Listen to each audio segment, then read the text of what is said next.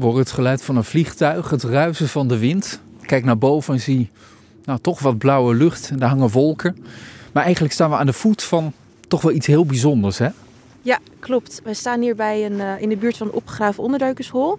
Dat is vorig jaar door Hogeschool Saxion opgegraven, omdat Jits, um, die heeft toen hij vijf jaar was in dit onderduikershol gezeten tijdens de Tweede Wereldoorlog. En die wilde graag dat zijn verhaal verteld werd. En die is toen naar Hogeschool Saxion gestapt met de vraag of wij dat onderduikershol kunnen gaan vinden, opgraven en eventueel tentoonstellen. Ja, en Jits is inmiddels nou ja, dat mag ik wel zeggen, een oude man geworden. In de tachtig geloof ik. Maar als vijfjarig jochie heeft hij hier op deze plek waar we nu staan. En als ik om me heen kijk zien we overal bomen staan. Veel berken uh, en andere bomen. Maar op dit plekje, midden in de natuur, in the middle of nowhere, daar heeft hij geleefd. Ja, klopt. Hij heeft hier ongeveer een half jaar met zijn vader ondergedoken gezeten kan nagaan dat het natuurlijk niet altijd luxe is in zo'n onderduikershol. Maar ze hadden in dit onderduikershol wel toegang tot accu's. Dus er was elektriciteit. We hebben hele interessante dingen gevonden. Waaronder uh, een fragment van een boek. Uh, we hebben een deel van een uh, rolveger gevonden.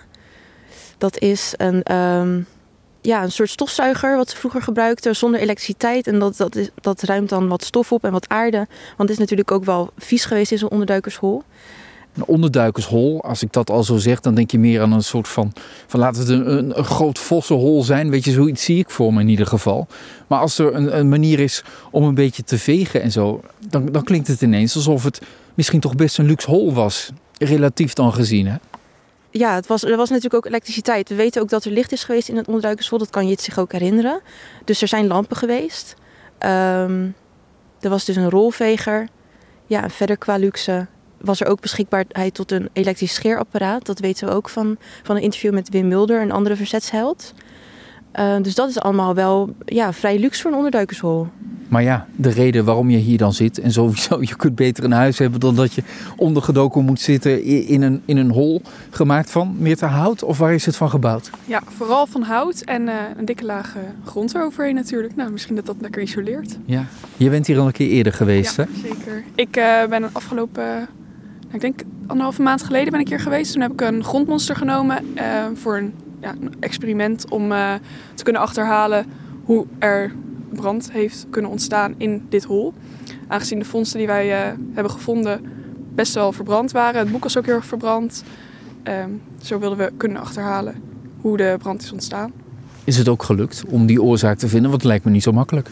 Uh, nee, helaas. Helaas is dat niet gelukt. Wij hebben geprobeerd om uh, het grondmonster uit het hol zelf te vergelijken met het grondmonster van naast het hol. Om te kijken wat de verschillen waren. En uh, zo misschien te kunnen kijken of er brandversnellers aanwezig waren in het hol. Maar dit is niet gelukt. Eigenlijk waren er niet echt opvallende Nee, precies. Dus dat antwoord dat gaan we niet krijgen. Andere antwoorden gelukkig wel. Jij hebt deze plek dus al eerder gezien.